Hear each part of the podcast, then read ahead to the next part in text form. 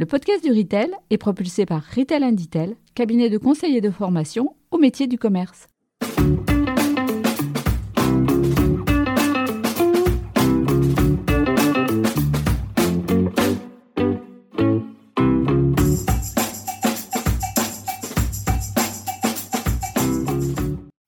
Bonjour et bienvenue sur le podcast du Retail. Je suis Fabien Foulon, un des artisans de ce podcast animé par un collectif d'experts passionnés par la consommation, le commerce et la relation client.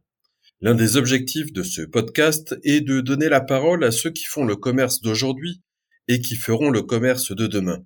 Et aujourd'hui, j'ai le plaisir d'accueillir Jérémy Desforges, agriculteur bio, entrepreneur et cofondateur de la marque Trésor de Beauce.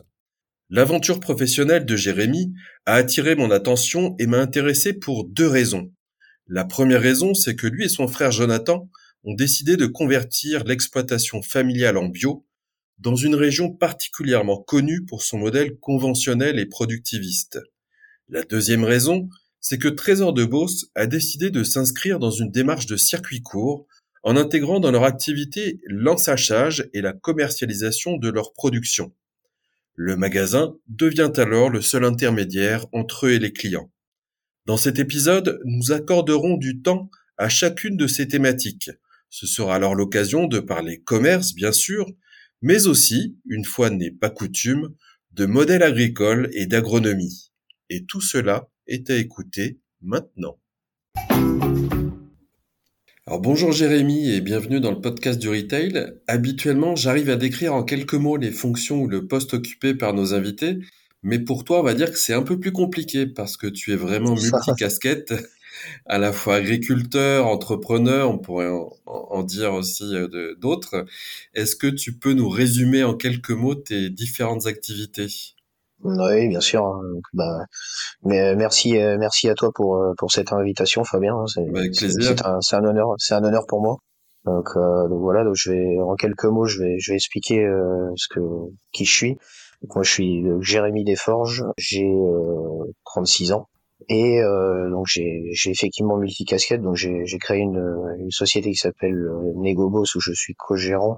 C'est une société qui, est, qui a été montée en février 2011 on produit, on stocke et on expédie de la pomme de terre, de l'oignon, de l'ail en agriculture conventionnelle, en agriculture bio, où je m'occupe moi euh, de la production et de la certification des produits. Ça c'est ma première euh, casquette. Et euh, ensuite en, en 2018, on a repris avec mon frère l'exploitation familiale qui est donc dans la famille depuis cinq générations. Nous sommes la cinquième génération et on a décidé euh, à travers la reprise de l'exploitation de créer la marque Trésor de Beauce qui est en fait euh, le reflet euh, de, ce de ce qu'on veut et de ce que l'on veut construire pour l'avenir, c'est-à-dire la vente de, des produits de l'exploitation en agriculture biologique. Et notre notre but c'était vraiment de, de construire quelque chose euh, autour de, bah de, de l'agriculture biologique et de l'environnement. Parce qu'en fait on va vraiment jusqu'au bout des choses. Donc on, on produit on stocke on trie et euh, on emballe et on expédie euh, tous les produits de l'exploitation à travers des légumineuses, des céréales, des oléagineux. Sur euh, Trésor de Beauce, je m'occupe plus moi de la partie euh, commercialisation et mon frère euh, associé lui s'occupe plus de la partie euh, production et on va dire centre de conditionnement, machine, etc. Alors c'est justement avec cette marque Trésor de Beauce hein, que tu as attiré mon attention sur les réseaux sociaux. Quelles sont toutes les spécificités de, cette marque? Alors en fait, donc on a on créé avec mon frère cette marque pour en fait euh, donc vendre tous les produits les produits de, de l'exploitation qui sont essentiellement des graines et euh, en fait le, le, le, but du projet de départ c'était de se dire voilà on, on, est deux frères à vouloir reprendre l'exploitation familiale, une exploitation céréalière de Beauce euh, de 140 hectares avec un système qui était euh, traditionnel hein, avant 2018, hein, euh, pommes de terre, oignons, euh, céréales, blé dur, etc. Et en fait, euh, vu que nous deux voulions reprendre l'exploitation, on s'est dit voilà deux, solutions. Soit on la fait faire à façon et on travaille à l'extérieur, on continue dans nos activités respectives, ou alors il faut changer complètement de système en ayant dans le, en objectif de faire vivre deux, deux exploitants sur 140 hectares. D'où le d'où la naissance de, la marque euh, pour reprendre la main sur sur la commercialisation créer créer une dynamique du champ à l'assiette. Voilà un peu l'idée et, euh, on s'est dit aussi par la même occasion, on va passer en agriculture biologique. Au vu des, des problématiques rencontrées en agriculture conventionnelle avec euh, l'arrêt de multiples euh, phytos et la création de résistance vis-à-vis de certaines de certaines adventices comme les régras, on s'est dit voilà faut, faut changer notre système et euh, avec l'agriculture biologique on s'est dit voilà on va on va pouvoir adapter une rotation pour pouvoir justement casser ces cycles des adventices et euh, construire quelque chose dans le temps. Donc on s'est dit bah voilà, bah, qu'est-ce que qu'est-ce que le consommateur attend et qu'est-ce que nous on peut mettre en place au niveau euh, rotationnel pour avoir quelque chose qui, soit harmonieux quoi. On a on a pris la liste des légumineuses, on s'est dit bon bah voilà des, lentilles, des haricots secs, du pois chiche. Ça déjà, ça va être la base de, de, de nos légumineuses. Puis après, on s'est dit, bah, euh, qu'est-ce qu'il nous faut d'autre Donc des céréales, sachant que en termes de céréales bio, le marché commence à être euh, compliqué. On a eu l'opportunité de travailler avec les moulins Viron sur euh, une gamme de céréales anciennes comme le corazon, le petit épaule, le grand épaule, et d'autres d'autres variétés anciennes qui arrivent là de, de plus en plus. Et euh, donc voilà, donc ça, ça, ça va être notre partie céréale. À ça, on a aussi ajouté le maïs popcorn. Donc ça, c'est ça, c'est vraiment pour euh, pour la partie euh, blé ancien et, céréales en général. Et, et après, on, on s'est dit il nous faut aussi des, oléagineux. Donc on, va produire du tournesol, mais qu'est-ce qu'on va pouvoir faire du tournesol? Donc on a développé un tournesol qui est décortiqué et euh, là, on est en train de développer euh, des choses autour du, tournesol décortiqué, euh, notamment la, torréfaction. Voilà un peu la base de, de ce qu'on de ce qu'on a voulu mettre en place. D'accord. Je crois que vous êtes allé assez loin aussi au niveau de, du type de sachet pour être dans, dans, dans de l'éco-responsable aussi le plus possible. Ça, ça a été la deuxième la deuxième partie. En fait, on, s'est dit tout de suite, vu qu'on avait rien, on partait d'une feuille blanche, on s'est dit quel est l'avenir de demain? Est-ce que faut faut, faut emballer euh, le, produit dans du plastique ou est-ce qu'on peut trouver une méthode alternative?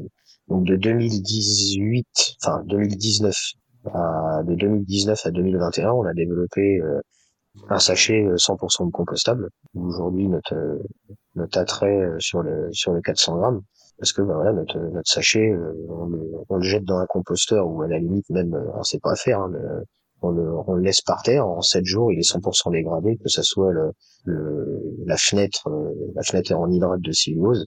Là où il y a un vrai, euh, une vraie avancée technologique, c'est sur euh, sur la colle qui est 100% végétale. Donc un système de machinerie derrière un peu spécifique parce que de la colle chimique et de la colle végétale, bah ça marche pas pareil. Il y a, il y a vraiment une, une différence notable à ce niveau-là et du coup il a fallu développer des process, des temps de chauffe différents sur les machines pour coller le, le sachet, etc., etc. Un vrai travail autour de tout ça. Quoi. Et donc, euh, on a fait aussi un, long travail de, communication autour de la marque, euh, etc. via notre site internet. On a mis euh, près de deux ans à faire tout ça. Et la marque, la marque est vraiment, est vraiment démarrée en septembre 2021. D'accord, donc c'est encore encore récent. Euh, si, on revient maintenant à votre votre choix de passer en bio, sachant que l'exploitation familiale jusque-là était, euh, était entièrement conventionnel, hein, si je me trompe pas. Qu'est-ce qui, exactement ça. Qu'est-ce qui vous a décidé à, à passer en bio et à, à changer d'approche en termes de mode de culture? Bah c'est c'est ce que ce que j'ai expliqué euh, tout à l'heure. Il y avait vraiment deux choses. Il y avait euh, les problématiques qu'on rencontrait à travers le, le conventionnel et, les phytos, notamment les, les herbicides. Hein. En gros, jusque jusqu'en 2010, on avait euh, une agriculture euh, conventionnelle qui qui était qui était correcte au niveau euh, désherbage, niveau rendement. Enfin voilà, c'était de l'agriculture intensive, mais c'était ce qui était demandé, on va dire, par le par le gouvernement quoi. Enfin depuis des années, voilà, c'est c'est c'est ce qui était soutenu par par le pays. Sauf que après les années 2010, on s'est vraiment aperçu d'un changement au niveau agronomique. On a commencé à avoir des problèmes de résistance par rapport aux, adventices, hein, des produits qui ne marchaient plus. Puis euh, de 2010 jusqu'à même aujourd'hui, euh, l'arrêt progressif d'énormément de, phyto avec euh, le plan Ecophyto 2018 qui a été repoussé, repoussé, repoussé, et donc des impasses, des impasses no techniques. Et là, on s'est dit attention, on va dans le mur. On s'est vraiment dit à travers le dos, bah il y a, y a, forcément des solutions à travers ce, ce mode de production là, parce que bah, on va arrêter complètement les, herbicides, les fongicides, etc. Et on va ramener euh, un équilibre dans le sol à travers euh, les différentes cultures, notamment à travers le, la lentille ou les haricots, qui, même les pois chiches, hein, qui vont fixer l'azote de l'air, hein, principe, euh, principe des, des, légumineuses. Et en plus, euh, chose qui va qui va très bien, c'est une demande qui s'accrue chez les chez les consommateurs de, de consommer de la légumineuse par rapport à la viande. Nous, notre, notre défi, euh, on va dire en, termes agronomiques, ça a été de, de lier un assolement qui va bien dans la rotation des cultures pour avoir quelque chose euh, d'harmonieux et de périn dans le temps et aussi euh, de répondre à la demande des, des consommateurs. Ouais, c'est, de la logique, hein. on a juste, on a juste répondu à ce qu'on voyait nous visuellement sur le terrain, on va dire du côté côté champ, et euh, corréler ça avec euh, la demande des consommateurs, tout simplement. C'est pas plus compliqué que ça. Alors après, dans la mise en œuvre, si c'est plus compliqué que ça, mais en tout cas, dans le dans l'esprit, c'est c'est simple comme ça. Quoi. Donc, si je comprends bien, c'est une approche qui est très pragmatique et qui est liée aussi au constat bah, que l'agriculture conventionnelle, euh, vous avez pu vivre, constater sur le terrain qu'elle pouvait montrer des limites. Ouais, c'est exactement ça. Hein. Euh, mais là, les, on a, nous, on pense qu'on a franchi, euh, on a, on a franchi des, limites euh, en termes, en termes agronomiques où aujourd'hui, dans le, dans l'agriculture conventionnelle, il y a quelque chose qui, qui ne fonctionne plus parce que les sols, les sols, alors ils, ils sont pas infesté de pesticides. Attention, c'est parce que c'est parce que je c'est pas ce que je dis, mais il y a une en fait le, la modification, si on veut vraiment aller dans les dans les termes techniques, euh, la modification du complexe argilo-humique fait que euh, certains désherbants ne marchent plus et euh, le fait de d'avoir moins en moins de matière active fait que on devient résistant à l'égard des, des résistances. Ça, c'est un, c'est un constat. C'est un peu, c'est un peu comme les antibiotiques. C'est, c'est pareil. C'est la même chose. Hein. Euh, de, toute façon, c'est pas compliqué euh, à comprendre qu'aujourd'hui, Bayer, euh, Bayer, ils sont aussi bien implantés dans le dans le domaine végétal que que pour l'humain. Bon, bah, les problématiques, en fait, elles sont globalement les mêmes.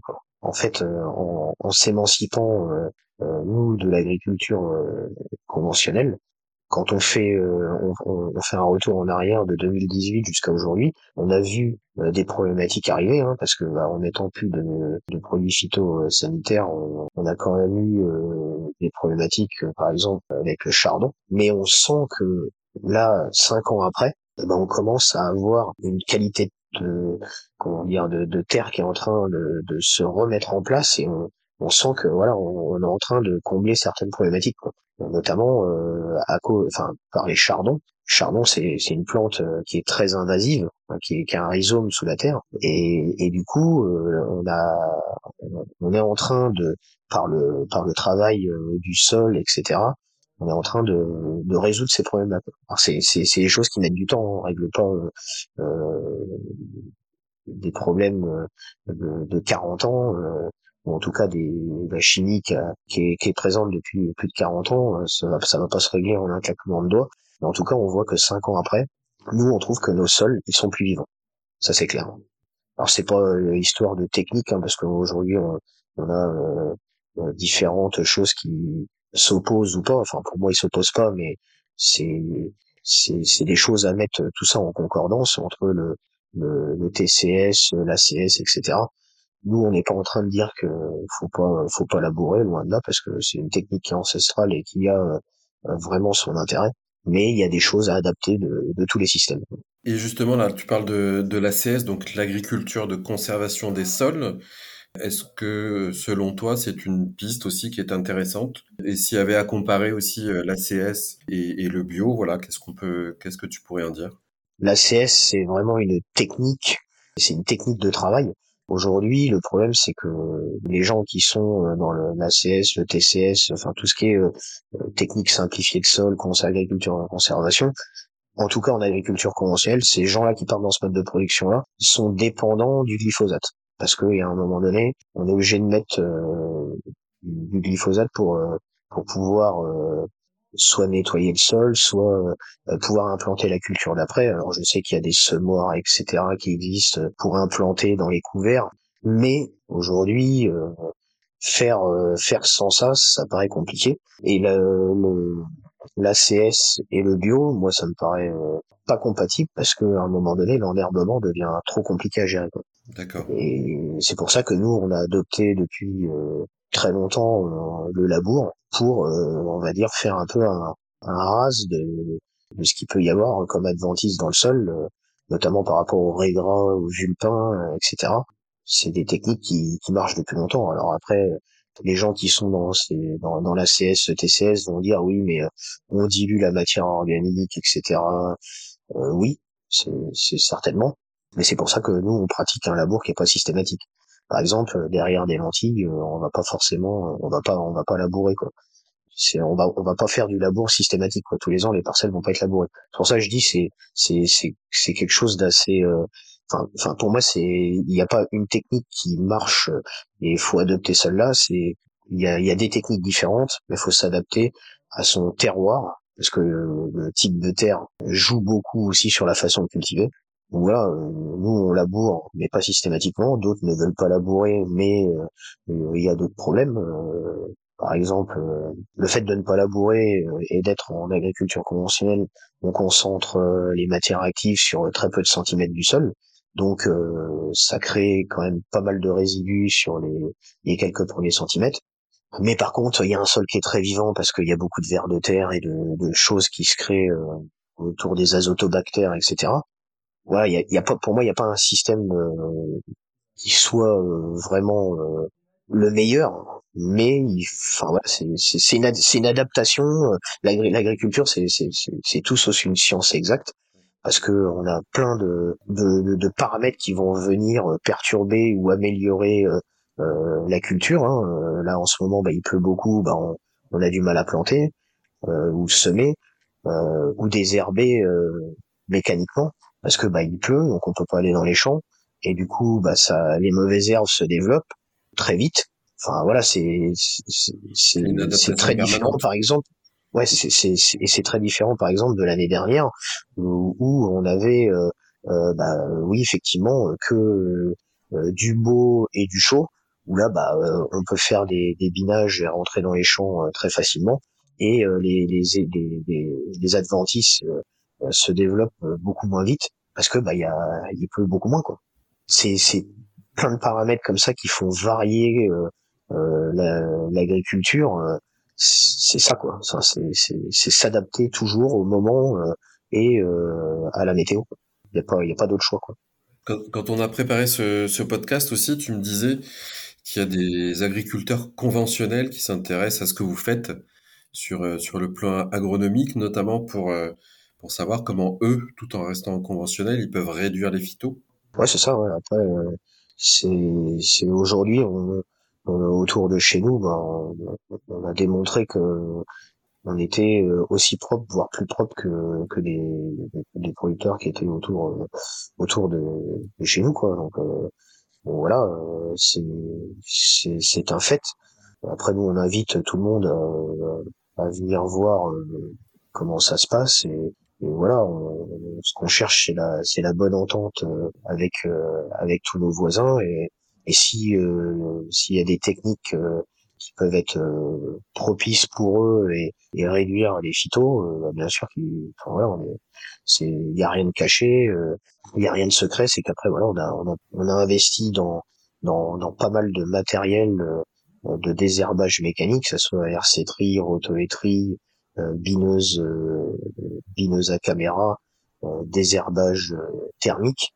Donc voilà, il y a plein de techniques qui font que ça marche plutôt pas mal. Après, on n'est pas, on n'est pas non plus les champions du monde, hein, mais globalement, on réussit pas mal il y a des techniques, euh, des techniques à prendre euh, de, l'agriculture biologique. C'est pour ça que je dis que euh, pour moi, l'agriculture, l'agriculture biologique doit être au centre des débats pour obtenir la souveraineté alimentaire. Alors tout à l'heure aussi, tu as évoqué rapidement le développement de cultures de céréales anciennes. Tu as évoqué le corazon en tout cas. Est-ce que tu peux nous en dire un petit peu plus sur ces céréales anciennes?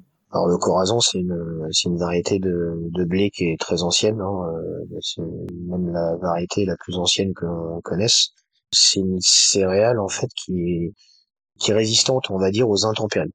En fait, euh, ce, qui, ce qui se passe, c'est que c'est une variété qui a été créée euh, il y a très longtemps pour répondre aux, demandes de, de, de, cette époque et d'avoir quelque chose qui soit quand il n'y avait pas de, de, de, de phyto, d'engrais, etc., d'avoir quelque chose d'un peu hybride. Donc c'est une, c'est une variété qui fait euh, peu de rendement, mais par contre une qualité de grain qui est extraordinaire, euh, qui, qui est appréciée vraiment de, de boulangers ou de gens connaisseurs de, de en termes de, de meunerie.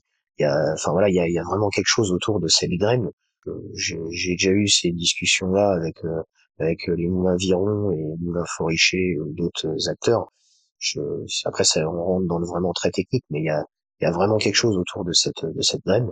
Et aujourd'hui, bah, c'est nous, c'est quelque chose. En fait, on est on est spécialiste dans les variétés anciennes parce qu'on sait euh, on sait travailler, on commence à vraiment apprécier euh, de travailler avec ces graines là. Quoi. Donc euh, c'est c'est vraiment c'est vraiment l'idée quoi.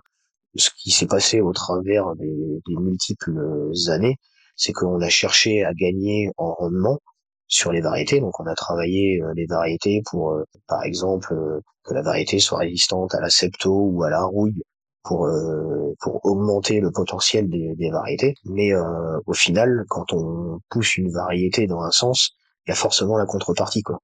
Le problème c'est que quand ça quand ça pète quelque part, bah, du coup le, la variété ne tient plus quoi. Donc on peut avoir du rendement, on cherche, pareil, on cherche toujours à avoir le plus de protéines, etc. L'azote, donc euh, si on veut de la protéine dans un blé, il faut, faut, faut mettre beaucoup d'azote. Bon, bah, le, le corazon euh, demande en tout cas euh, beaucoup moins de, de, de toutes ces choses-là. Et c'est, c'est voilà. Par contre, il y a pas, on, on, fait pas de rendement quoi. Voilà, c'est, c'est, c'est toujours un, c'est toujours un compromis quoi. Un arbitrage entre les deux, oui. Voilà. est ce que, est ce que tu me disais aussi, c'est que finalement, en, en, bio, on cherche pas forcément des Formule 1 en termes de rendement, mais plutôt quelque chose qui va tenir dans le temps. C'est ça, c'est exactement ça. C'est avoir quelque chose qui qui puisse euh, durer, euh, qui puisse durer dans le temps. Quoi. Donc c'est c'est pareil euh, au niveau des pailles, c'est des c'est des blés qui ont des grosses tiges, donc qui sont potentiellement plus à même de tenir par rapport à l'averse, parce qu'en fait c'est des blés qu'on qui n'ont pas été, on va dire, régulés génétiquement. C'est-à-dire que c'est des blés qui sont assez hauts. Hein. Là, en ce moment, le, le corazon, on a des super corazons. Euh, euh, c'est un blé qui va, qui va, quand il va être euh, en fin d'épiaison, euh, c'est un blé qui va faire un mètre, un mètre cinquante de haut. Mmh Donc, alors que les variétés d'aujourd'hui, c'est plutôt des variétés assez basses. Et les variétés assez basses, c'est plutôt 80, 80 cm d'eau. Donc voilà, c'est, on n'est pas sur les mêmes attentes. Quoi.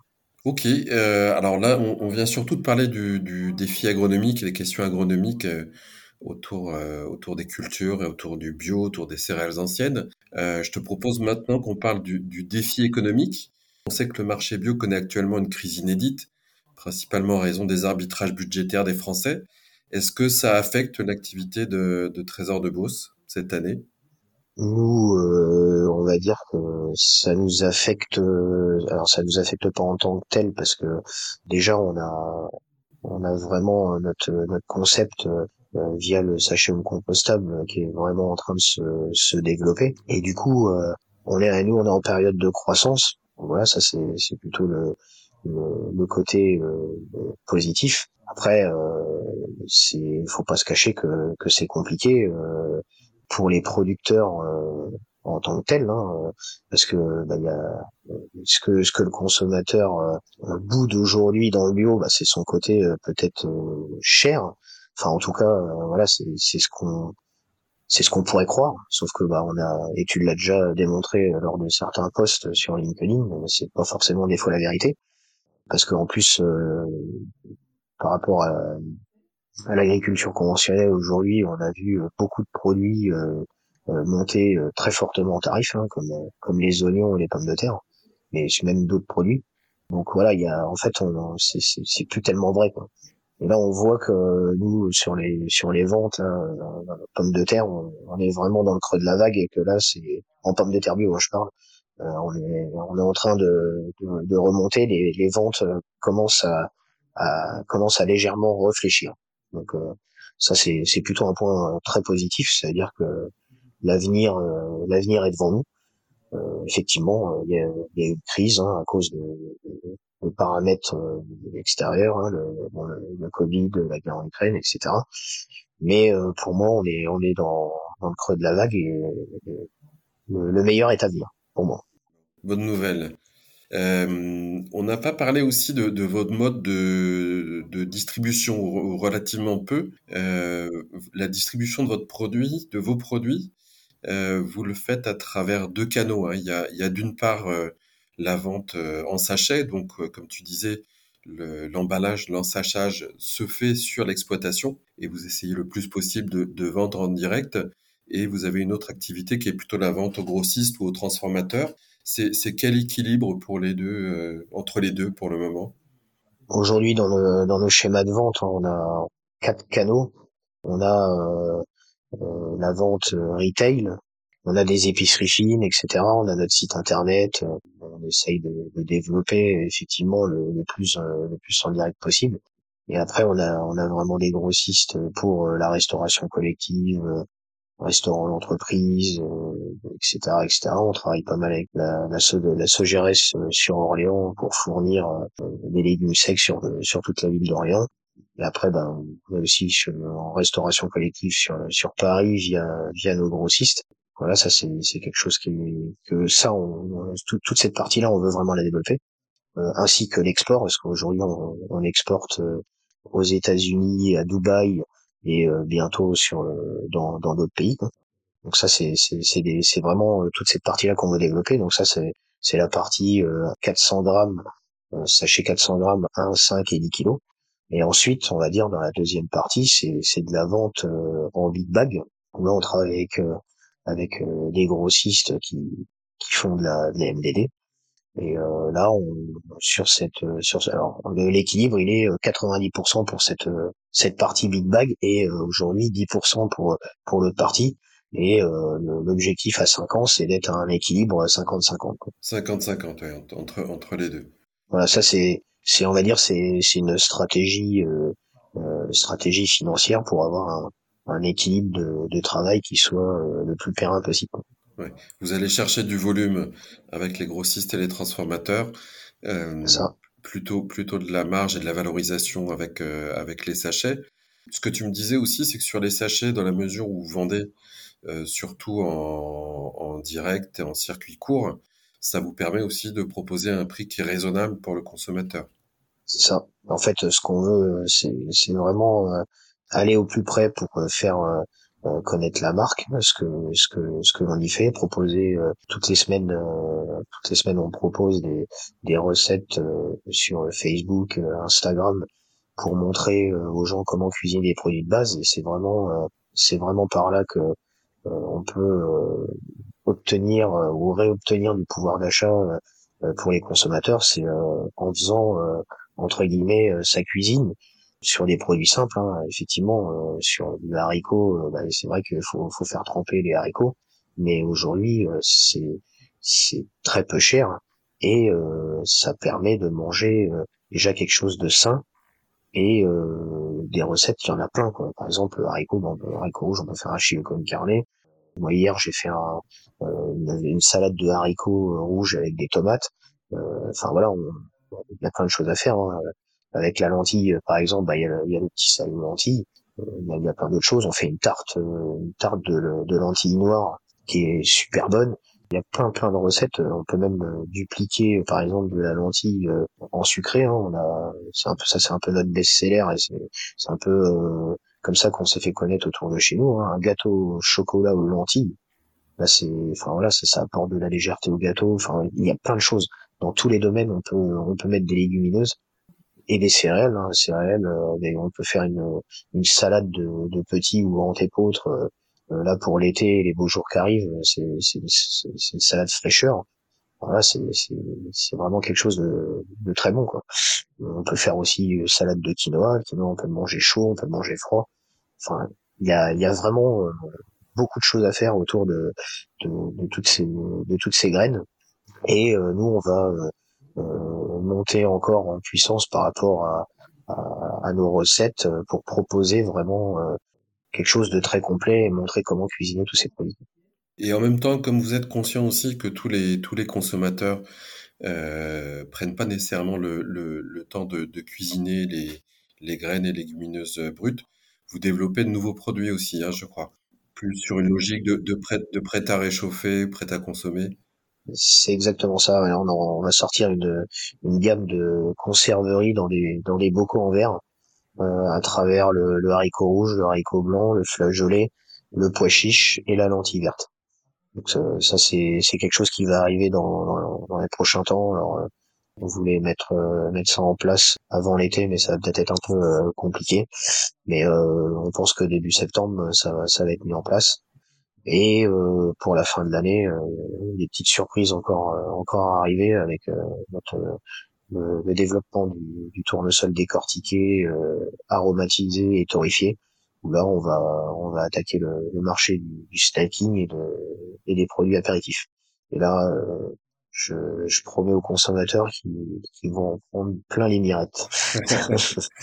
et puis ça va bien, ça va bien avec l'idée d'une d'une bio plaisir. Hein euh, je pense que c'est une piste aussi qui est, qui est, vraiment intéressante pour le développement de la bio, avec des produits plaisir. J'ai eu l'occasion aussi de tester euh, euh ton maïs euh, popcorn. Bah, c'est voilà, c'est tout simple. Ça permet de faire des, des popcorn vraiment pas chers par rapport à ce qui peut être vendu habituellement dans le commerce. Donc euh, c'est plein de plein de pistes intéressantes hein, sur sur l'utilisation de ces de ces céréales et ces légumineuses. Ouais, ouais on a, puis on a encore, hein, on a encore, on a encore des, des idées sous le coude, hein, notamment avec le, le maïs popcorn, on ça viendra un peu plus tard, mais sur un, un popcorn qui, qui est déjà aromatisé, où il n'y a plus qu'à le, faire popper, enfin, il y, a, y, a, y a plein de choses, euh, plein de choses à, qui, qui vont arriver dans les prochains temps. Ok, super. Euh, Jérémy, on arrive quasiment à la fin de notre échange. Avant de terminer, je vais te poser les deux questions signatures du podcast du retail. Euh, la première, pour toi, c'est quoi un commerce juste? Ou un commerce plus juste ah, ah. Pour moi, le, le commerce, euh, on va dire, euh, pour moi plus juste, hein, c'est c'est la juste euh, rémunération le juste prix entre tous les acteurs de la filière. Ça c'est clair jusqu'au consommateur. C'est c'est vraiment nous à travers la marque Trésor de Beauce ce qu'on ce qu'on va essayer de mettre en place hein, à travers le aussi des, des signatures de contrats euh, tripartites euh, euh, sur sur le long terme, hein, pas des contrats annuels, mais mais sur trois ans. Ça, c'est vraiment des choses que, l'on veut que l'on veut développer. Donc voilà, quand on aura réussi à obtenir cette juste rémunération à, à tout à tous les tous les échelons et ben on aura, on aura gagné une très grande victoire. Euh, et la deuxième question maintenant, est-ce qu'il y a une entreprise ou une personnalité qui t'inspire particulièrement et pourquoi? Euh, bah, Ma première entreprise, hein, là, où j'ai j'ai vraiment commencé à travailler, hein, c'est l'entreprise euh, Pommier à Viabon, où là j'ai bah, qui, où eux m'ont inculqué les vraies valeurs, les vraies valeurs du travail. Ça, ça m'a ça m'a beaucoup servi jusqu'à jusqu'à aujourd'hui quelqu'un aussi que j'apprécie tout particulièrement, c'est le chef Philippe Etchebest, par son charisme, son authenticité et, sa, qualité de travail euh, à travers sa, distinction de, de meuf. Euh, ça, c'est quelqu'un qui m'a aussi beaucoup inspiré. Donc, euh, on, voit chez toi, hein, je sais que tu es un, gros bosseur. on, voit l'importance hein, du, travail, je dirais presque à la fois dans l'intensité, enfin dans la, voilà, la place qu'occupe le travail dans ta vie, puis dans cette recherche de, de qualité, de précision. Ouais, c'est c'est je suis je suis quelqu'un qui, qui, travaille beaucoup. J'adore euh, j'adore ça hein, c'est c'est même pas pour moi je, je travaille même pas. C'est c'est de la passion. Donc euh, c'est c'est quelque chose euh, qui me tient vraiment à cœur. Que ce soit bah, déjà pour réussir réussir le, le, défi économique mais aussi pour apporter au monde agricole notamment aux producteurs qui travaillent avec nous quelque chose de glorifiant voilà, emmener tout le monde dans le même sens, ça c'est quelque chose aussi qui me tient à cœur. Donc voilà, euh, il y a encore il y a encore beaucoup de travail. J'espère que euh, à travers euh, ce podcast et multiples échanges et d'autres échanges que j'espère avoir à tous les étages, que ce soit au niveau local ou même sur des salons ou à travers des prises de parole en termes politiques. Enfin, j'espère euh, pouvoir euh, dans, dans, les prochaines années euh, faire passer des messages forts par rapport au métier d'agriculteur. Euh, et parmi parmi les, les auditeurs hein, qui, qui, nous écoutent, euh, il y a a priori pas mal de, de retailers, d'acteurs d'acteurs du commerce. Euh, comment comment ils peuvent contribuer au développement de Trésor de Beauce?